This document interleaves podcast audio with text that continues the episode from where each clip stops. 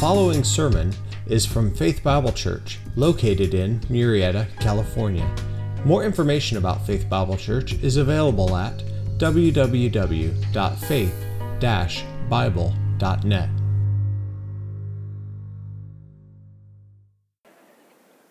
Well, as uh, Sean and Patrick mentioned, Chris and Nigel are away in Greece. They have been in Thessaloniki, uh, Corinth, Berea, uh, Philippi, a whole bunch of different places, and uh, I'm entirely jealous, but happy for them and happy to be with you. Uh, we are going to be back in James next week. This week, we are taking a one week break to dive into Luke 18, a parable there. If you are newer to Faith Bible Church, allow me to introduce myself. My name is John Plesnick. I am uh, one of the pastors and elders here. I'm involved with uh, community groups, training center, the seminary we have, building, missions, uh, shepherding a lot of leaders, whole lot of that stuff. And Chris and I have been long friends for a long time, uh, 20 plus years now, and I have learned a ton from him one of the things that I've learned over those years is to be looking ahead instead of right in front of me. And he does that better than anyone I know. I uh, am growing a bunch in that and being involved in the building project, being involved in community groups. I am thinking a lot about the future right now. Every Sunday, when I walk onto this church campus, I am genuinely amazed at what we have. Uh, that we show up, most of us show up, and there is screens and equipment and sound. If you're here for first service, they're doing a live stream. You drop your kids off, and they, they're still there when you come back later. Like there's children's workers who do a phenomenal job, and uh, it just all goes like clockwork. And it's incredible. I'm so thankful. And I don't think much about it, I just enjoy it. Where I'm thinking about is much more what's coming than where we are. So I'm thinking about what is life in the tent going to be like? Uh, it is going to be radically different than here in many ways, right? For one, you won't be on a bleacher. It's going to be amazing. I, I, honestly don't know that it will be better because we haven't bought the chairs. But we're all living in the delusion that it's going to be better and more comfortable than this, uh, which doesn't seem too hard of a th- standard to meet. So there, there's all kinds of things like what will it be like as we go there? And then we're watching the building get built up around us. Uh, and we'll show up with a parking lot and a tent, hopefully a couple modulars. And uh, then we're going to see the building built next to us while we meet, which is going to be crazy. And so, you know, a year or so from now, after we're in the tent, you know, six months or whatever, then we move into a worship center, which will be a whole new life.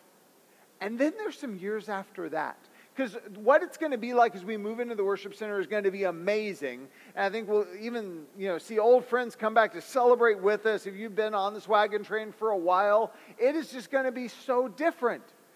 But there's going to come a time when I say, how many of you were with us at Murrieta Valley High School? And right now, you'd all raise your hands. Yeah, but there's going to come a time when, like, you're the minority. Isn't that going to be weird? Because right now it feels like this common shared experience. And you can think back, some of you were at Bella Vista, and like you can remember different days and epochs in the life of the church. And there's still change coming. You know, there'll be the, the tent section, there'll be the building, and, and beyond. And I'm thinking about all of that time and, and what's going to come and where people will come from and what their assumptions and presuppositions and history will be as they come in. And they're going to come in from all kinds of different places. We're going to get people from Elsinore. It's different. We'll get them from maybe Wildomar, since we're there. Of course, Marion Temecula. We'll have more from Menifee who come down and cut across. Chris may even be surprised by a few from Hemet. Like, we're, we're going to get people from everywhere. We know that. They'll see the church as they drive by on the freeway. Maybe they'll, some of them will come via counseling ministry. some will become, some will come because of their students who came to youth group. Uh, some will find us online. Most of them will be just like you, where they heard about the church from friends, from family who were faithful, who loved Christ, who were here, and just loved on them and cared for them. and maybe even won them to Christ.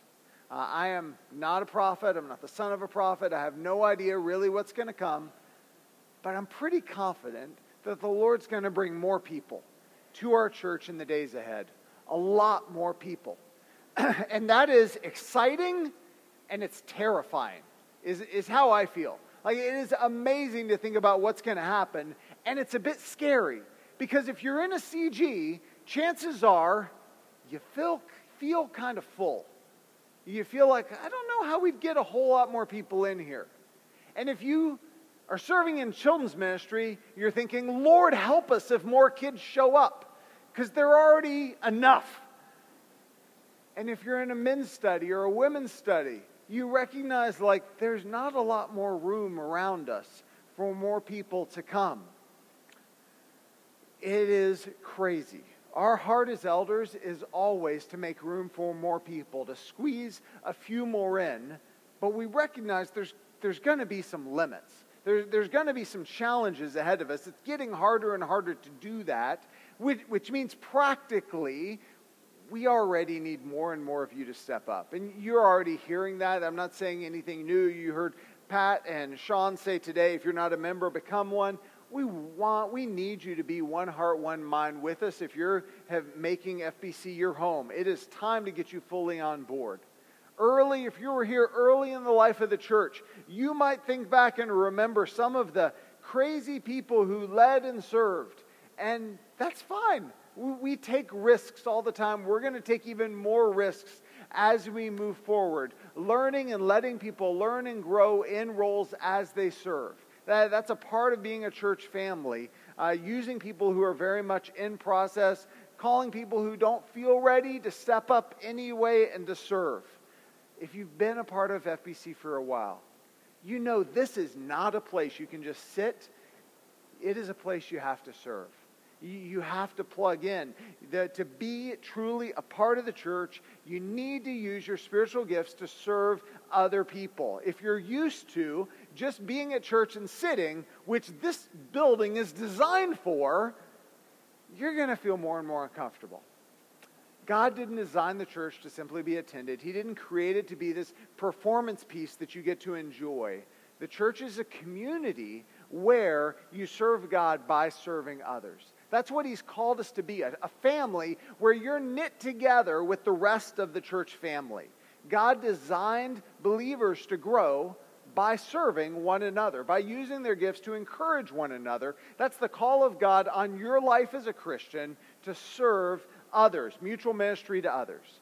Now, you, you might not feel ready for this. That's totally okay. You may be scared for people to know you. Totally get it. You, you may feel like you have nothing to offer, and none of us really do. But you got to step up anyway. You, you got to move ahead. No matter the thoughts running through your head, here is the truth you have to cling to God desires dependence. God desires your dependence. That is the message of our passage today. That's the message that we want to embrace as a church. church. It's the thing we need to remember in the days ahead. God desires and delights in dependence. Open up your Bibles to Luke chapter 18 if you're not already there. That's where I said we're going to be together today. We're going to look at this short passage that is almost guaranteed a passage all of us all of you have read at some point in your life. It's the second of two parables on prayer. It is the parable of the Pharisee and the tax collector, or if you grew up KJV, the publican, right? So, tax collector and the Pharisee, that's the passage. It's chapter Luke chap, sorry, chapter 18 in Luke verses 9 to 14.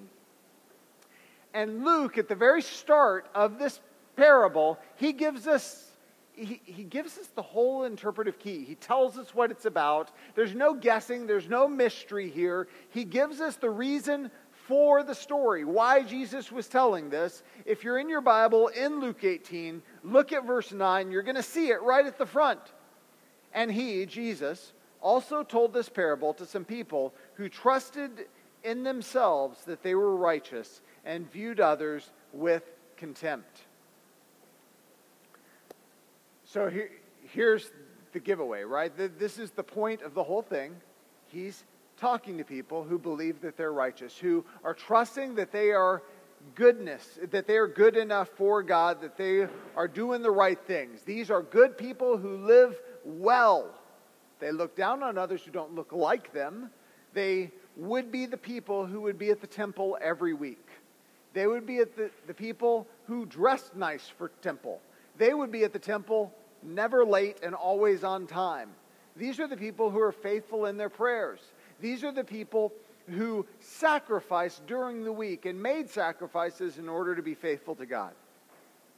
We tend to think of Pharisees as bad, right? Like that, that's all our, our mental cultural definition. A Pharisee is a person who is this hypocrite, who says one thing and does another. In Jesus' day, let's be real, the Pharisees were the best. Like they, they were the people who were the most pure, the most visibly devoted to God, the people who had the best ambitions for the nation as a whole. They were not compromisers. They were the people who sought to take God's word most seriously.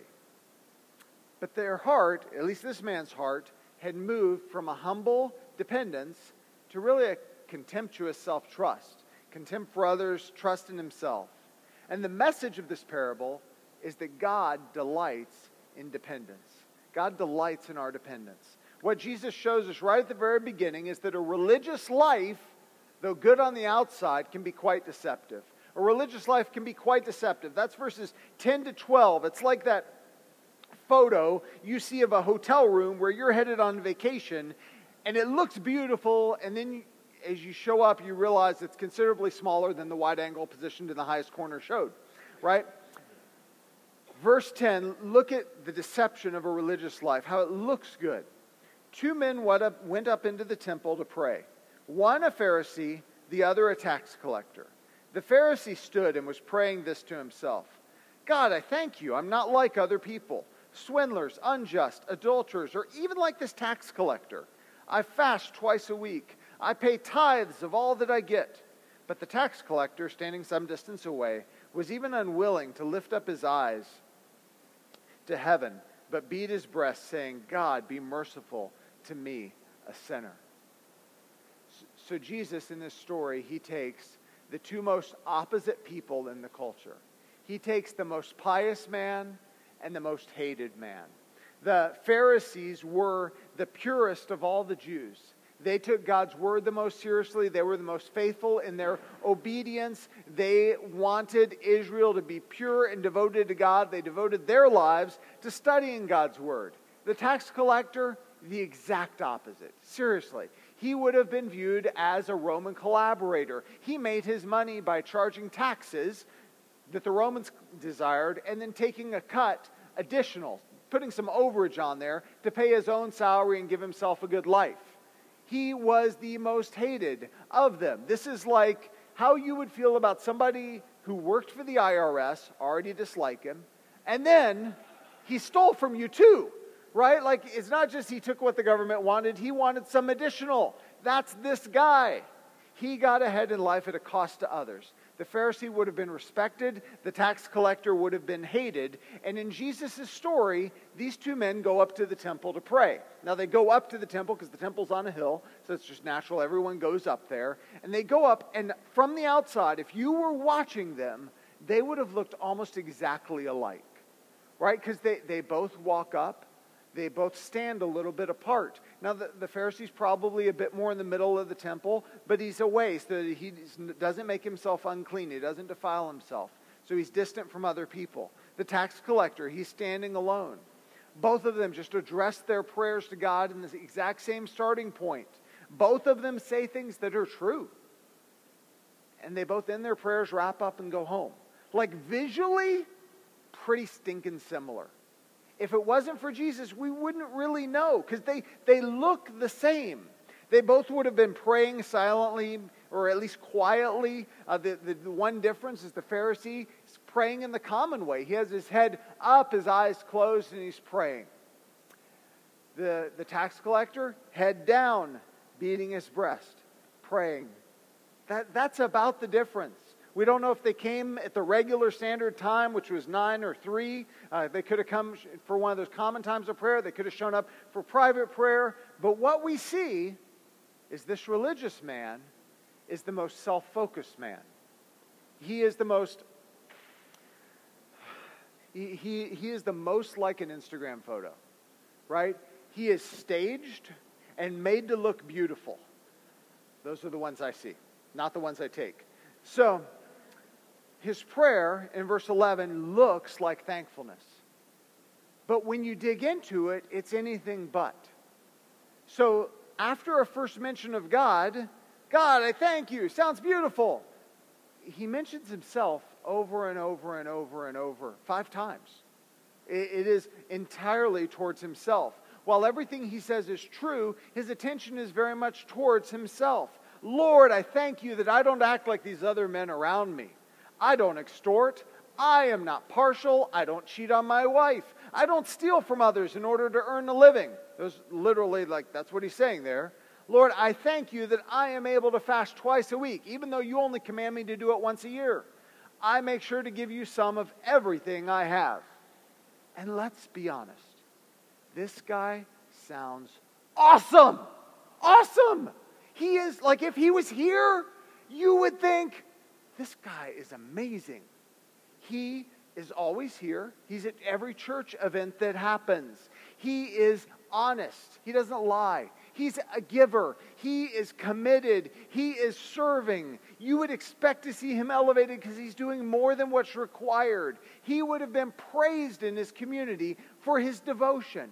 The dude is apparently, visibly, just outstanding. He is a guy you would see at every meeting the church has, serving, talking. He's taking notes during the sermon. He is on task. Wives would be watching him, Jewish wives, saying, Why can't you be more like him? Right? that's the kind of guy he is. The problem, though, is that a religious life can be quite deceptive. A life that's doing all the right things is no guarantee of what's in the heart. We wouldn't know what's in the heart if it wasn't for Jesus. But the, the evidence here, what he, Jesus shows us, is that his heart doesn't align with his actions. Now, what Paul says, who is also a Pharisee, he explains what happens to us. Romans chapter 7, verse 11, he says, This is what happened to me.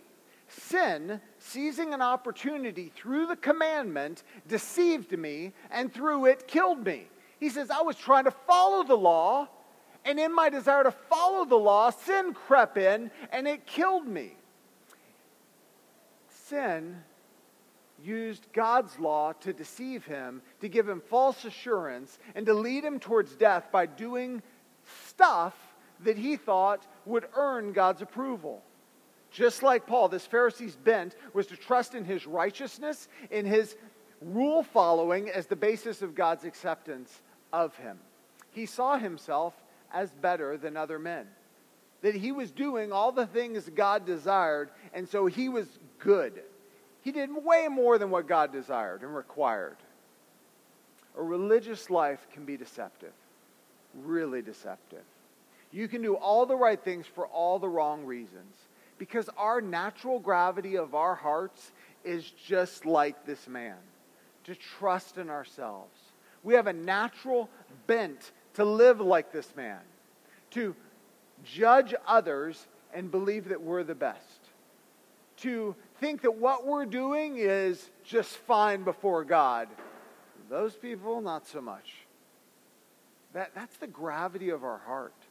That's why you go into Walmart and no matter who you are, you can find someone to make fun of.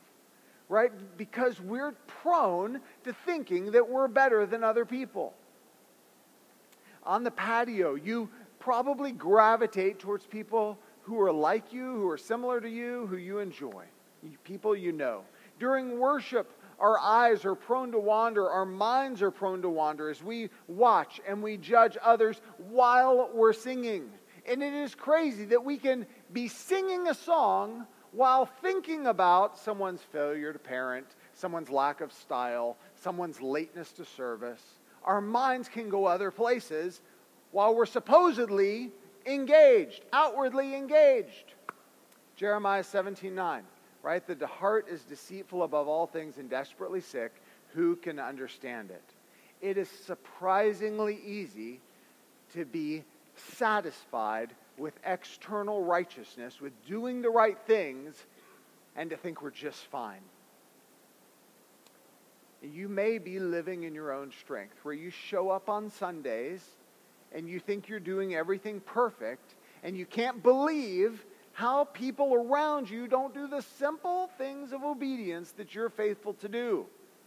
And you watch people Sundays, other times in the week, and you think, I would never do that. The issue is not just what you're doing, it's one of the heart. That's why, critical verse, 1 Samuel 16 7 in your notes. The Lord sees not as man sees. Man looks on the outward appearance, but the Lord looks on the heart. Our Lord cares about more than just your actions. He cares about a lot more than the exact minute you strolled into church. Don't be late, I'm not giving you an excuse. But just saying, that, that's not the critical part. What does God delight in? It's not your timeliness, it's your dependence. He cares about where you're, whether you're trusting in Him, whether you're depending on Him through all of life. He is looking for hearts that cling to Him in hope, with hope and that's, that's really the truth that we're led to in the second part as we look at the tax collector that a sinner knows the state of his soul, right? A sinner knows his true state. Look at Luke 18, verse 13, the, the contrast here with the tax collector.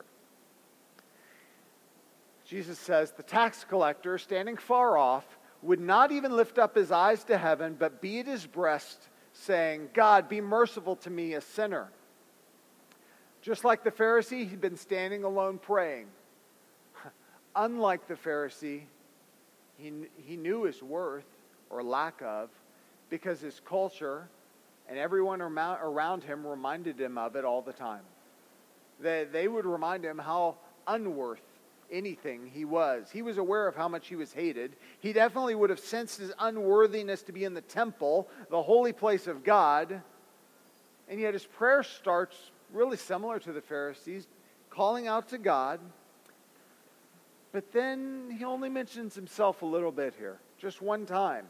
In fact, to the point where if you came across this man, you might be concerned that he's kind of got low self esteem here. He, he doesn't have a very high view of himself because even the way he prays to God, typically head up, eyes closed, he can't do it. His head's down. He's pounding his chest. He, he can't can't stop feeling bad about himself. The grammar is actually emphasizing the repetitive nature of that. He's feeling the weight of his sin before God and he doesn't know what to do. His unworthiness is at the front of his mind. He is a sinner. The Pharisees identifying him that way, but the tax collector agrees with him. He's not fighting back on this. He is 100% in. I am a sinner. He doesn't offer any declaration of his purity. He has no list of works to claim. All he says is, I'm a sinner, Lord, be merciful. Now think about this. This guy guaranteed did not read his Bible as much as the Pharisee. He was not in the temple as often as the Pharisee. He did not fast as much as the Pharisee. He did not give as much as the Pharisee. He didn't have the friends, the community, the respect that the Pharisee had. He had none of those things. He knew the state of his soul. He knew it. He was hopeless apart from God. And so he pounds his chest over and over. God, be merciful to me, a sinner. God, be merciful to me, a sinner. God, be merciful to me, a sinner. He is not deceived. He knows the state of his soul, and he is hopeless apart from the saving work of God. His cry is literally a command to God Grant me atonement, pay for my sins, let your anger be removed from me. That's what he's calling out for. And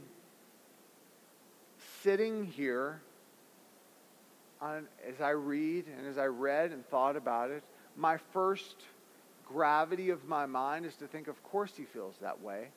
He's a tax collector. He's done some bad stuff, some jacked up stuff.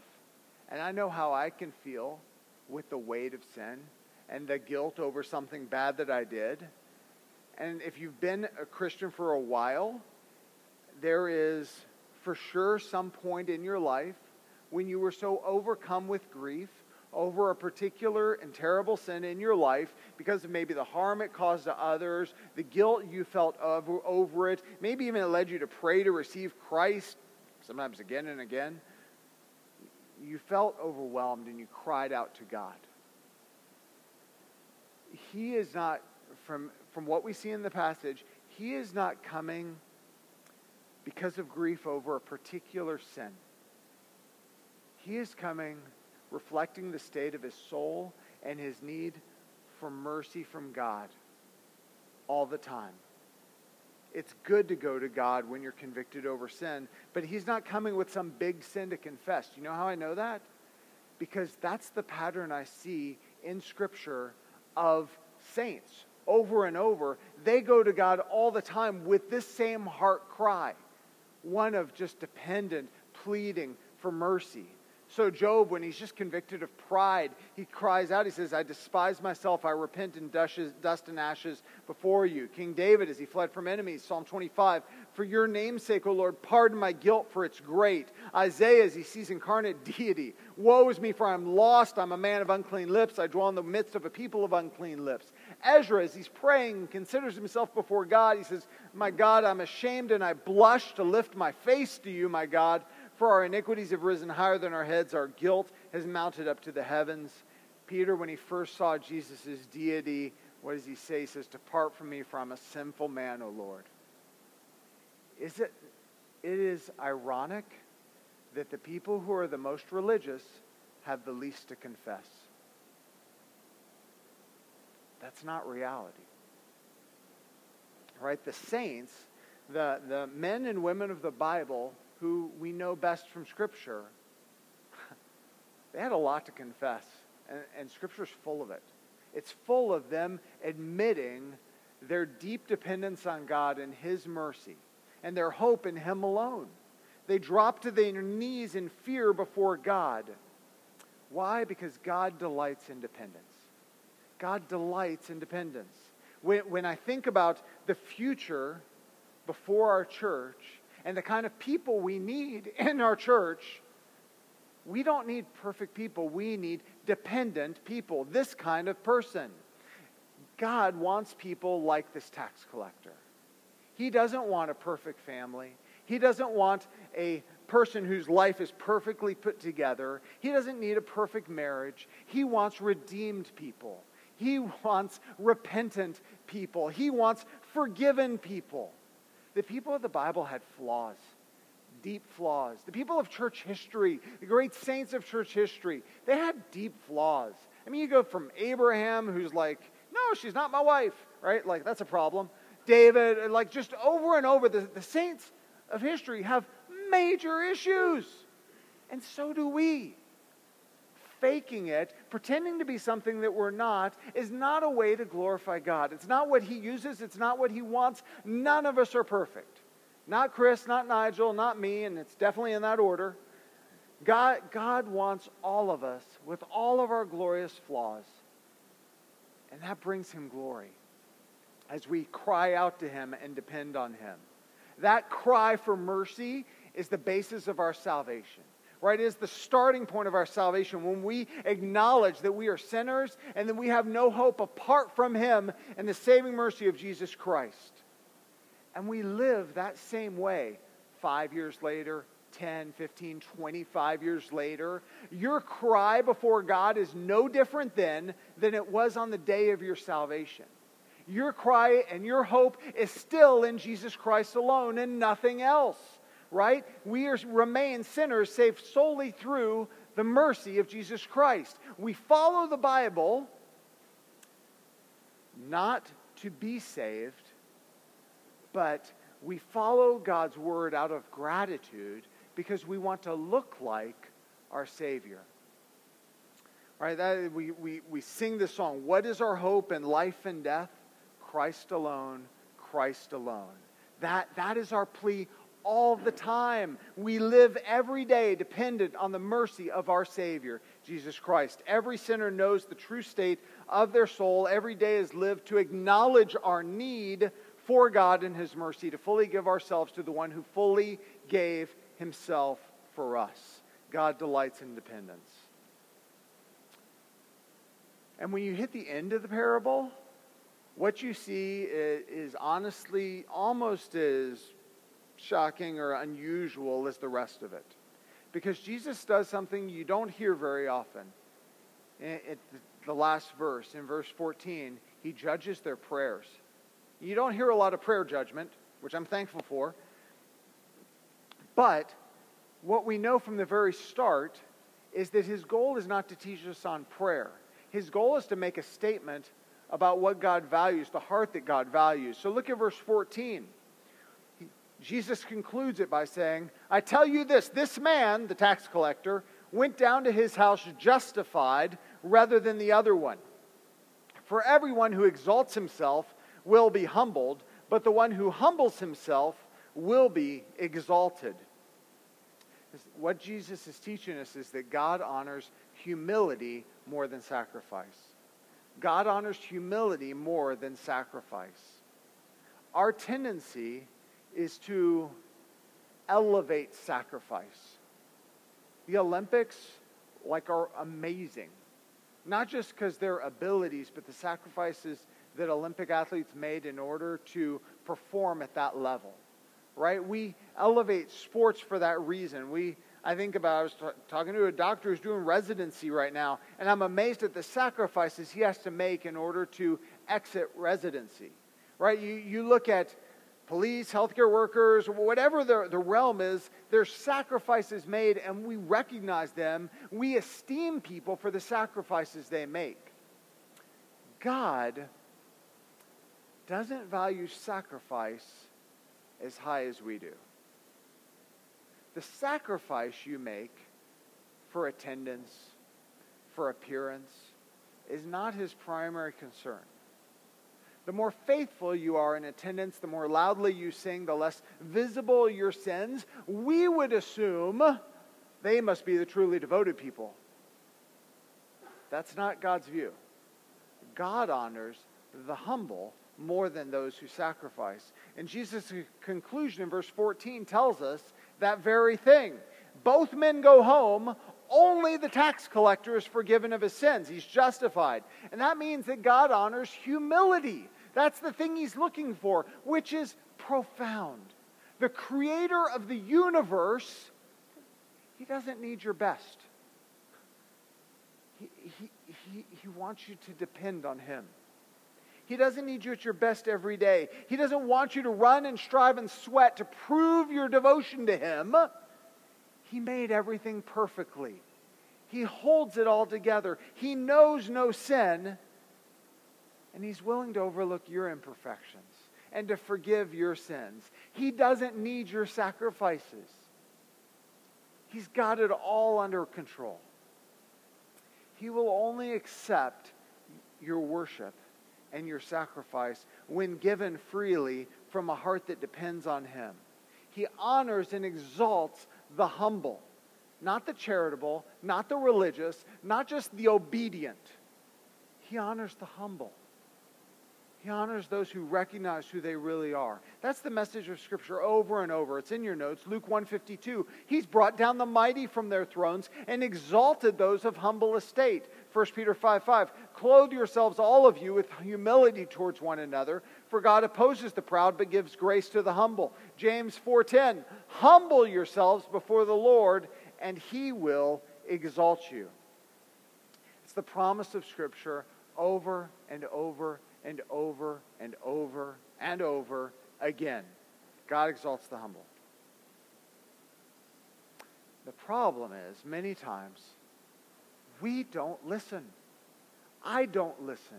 We don't listen. We somehow think it is better to hide our sin than to confess it. It is better to appear perfect than to acknowledge that we're forgiven sinners. It is better to excuse our sin than to admit having sin. We're mixed up in our heads about what God really honors. God doesn't want perfect people. He wants humble, dependent, forgiven people who plead for his mercy.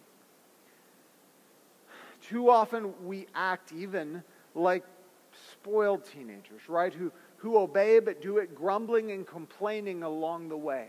That's not what he wants. God promises to exalt the dependent, humble man and woman. Verse 14 of Luke 18, it says that simple truth. The humble man is justified. He's declared righteous before God. And the, it's just amazing. It's, it's crazy because you think about this what it means. The way to be righteous is to admit you're not righteous. The, the way to be justified by God is to admit you have no hope of justification apart from Him. Declaring, God, I'm doing good. All that does is create separation, distance from God. Owning your failure, saying, God, I, I stink. I'm blowing it. I, I, I don't know what to do other than to cry out to you for help. What does that do? It brings mercy from God. It brings compassion from God. It brings growth and acceptance from God. It is an amazing truth that God loves the humble. He exalts the humble. He lifts them up. He delights in people who depend on Him. That is, as I'm looking towards the future of our church, what I'm praying our church is filled with. We don't need perfect people. We don't need people who are just outwardly faithful and obedient and who do everything right. Our church will be way healthier with forgiven people, with people who acknowledge and admit their sins and their faults and their failings and throw themselves continually upon God's throne of mercy and grace. We need humble, dependent believers who will have an outsized witness in our valley. That's the only way and God is going to grow and honor our church. We don't need visually perfect people. We can have pierced, tatted, whatever, elderly, soccer moms, probably not all at once, but all of those things. We don't need perfect people. We don't need perfect families. Your family doesn't have to be perfect. Your kids aren't perfect. None, no one is. We need to acknowledge our struggles, our tears, our crazy uncles, our bad decisions, and to recognize all of us equally, every man and woman, is dependent entirely on God's mercy. And whether we continue in this size of the church, which is awesome, or we grow, which is terrifying, I am confident in this one thing God honors humility. God will grow us as we depend on Him. He'll grow us in depth before Him. He will make us ready for heaven. I, am praying for us to be this dependent, obedient, humble church. I want to say that I want us to be known for our humility, but those are so at odds with each other, I don't know how that works. But God honors humility, and He is opposed to the proud. A self righteous church is a dying church. Do you understand that? The, the surest way to die personally, spiritually, is to be self righteous. It's just as true for a church. A self righteous person is self deceived.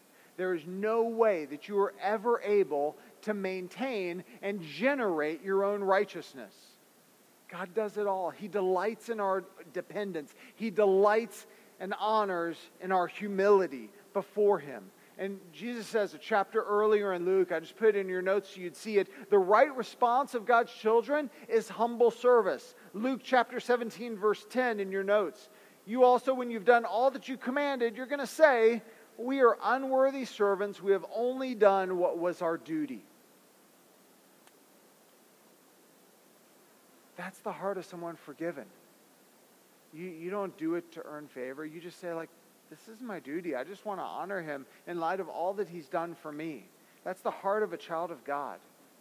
And my prayer today through all of this is that you have seen and identified ways in which you might need to repent of your heart attitude.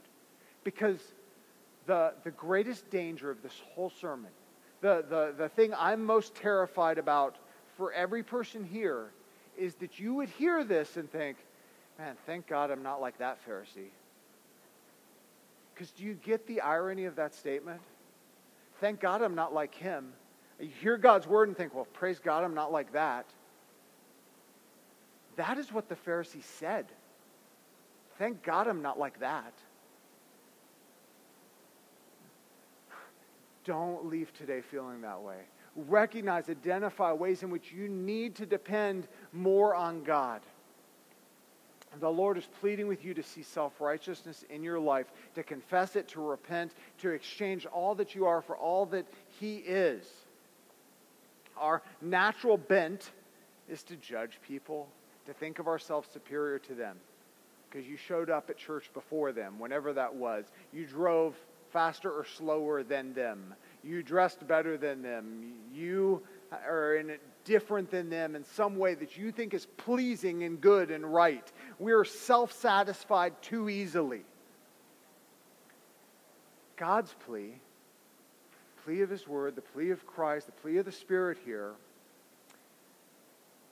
is to start depending on God, to confess that you are utterly unworthy of His mercy, and to call out and plead with Him for forgiveness.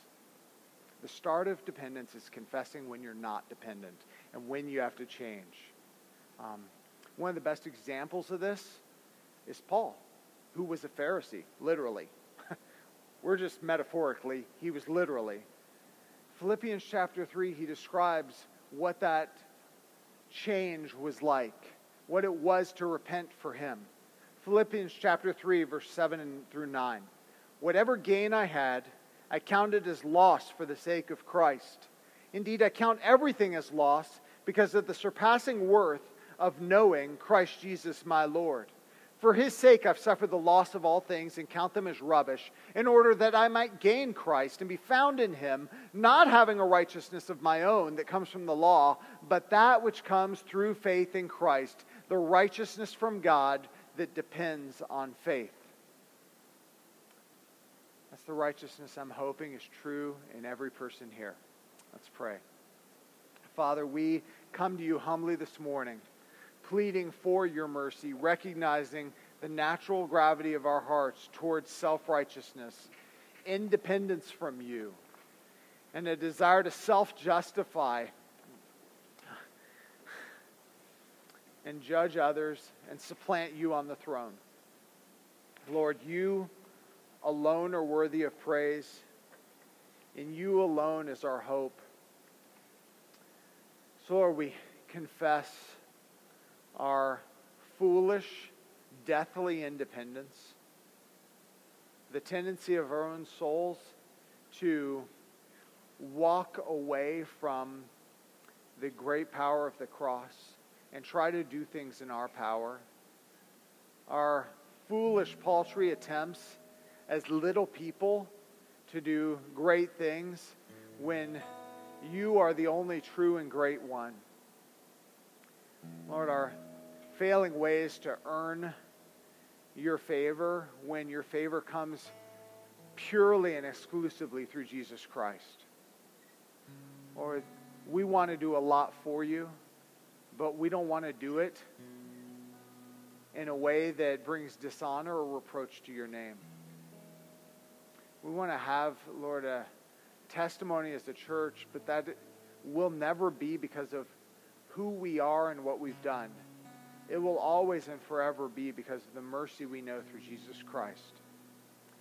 Father, we pray that you would forgive our hearts of pride and arrogance, of internal apostasy.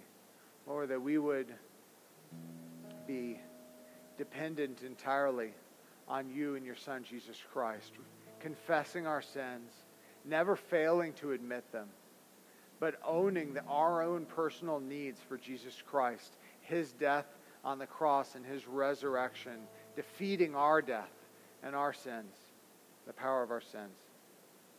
Lord, we are so thankful for the mercy available to us through Jesus Christ. And Lord, I pray that every person here would know personally that mercy. That our church would be known for not perfect people, but forgiven sinners who love you and are just in awe of your grace in their lives each day. Lord, from that, transform us.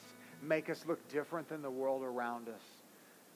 Not for our greatness or our pleasure, but so that you would be known and exalted and glorified, and that more would come to know you.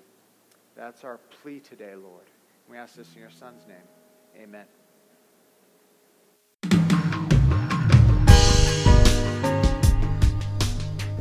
Thanks for listening today.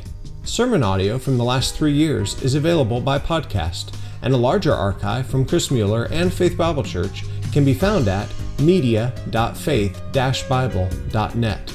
And if you would, please leave us a review on iTunes. It helps a lot. Thanks, and have a great day.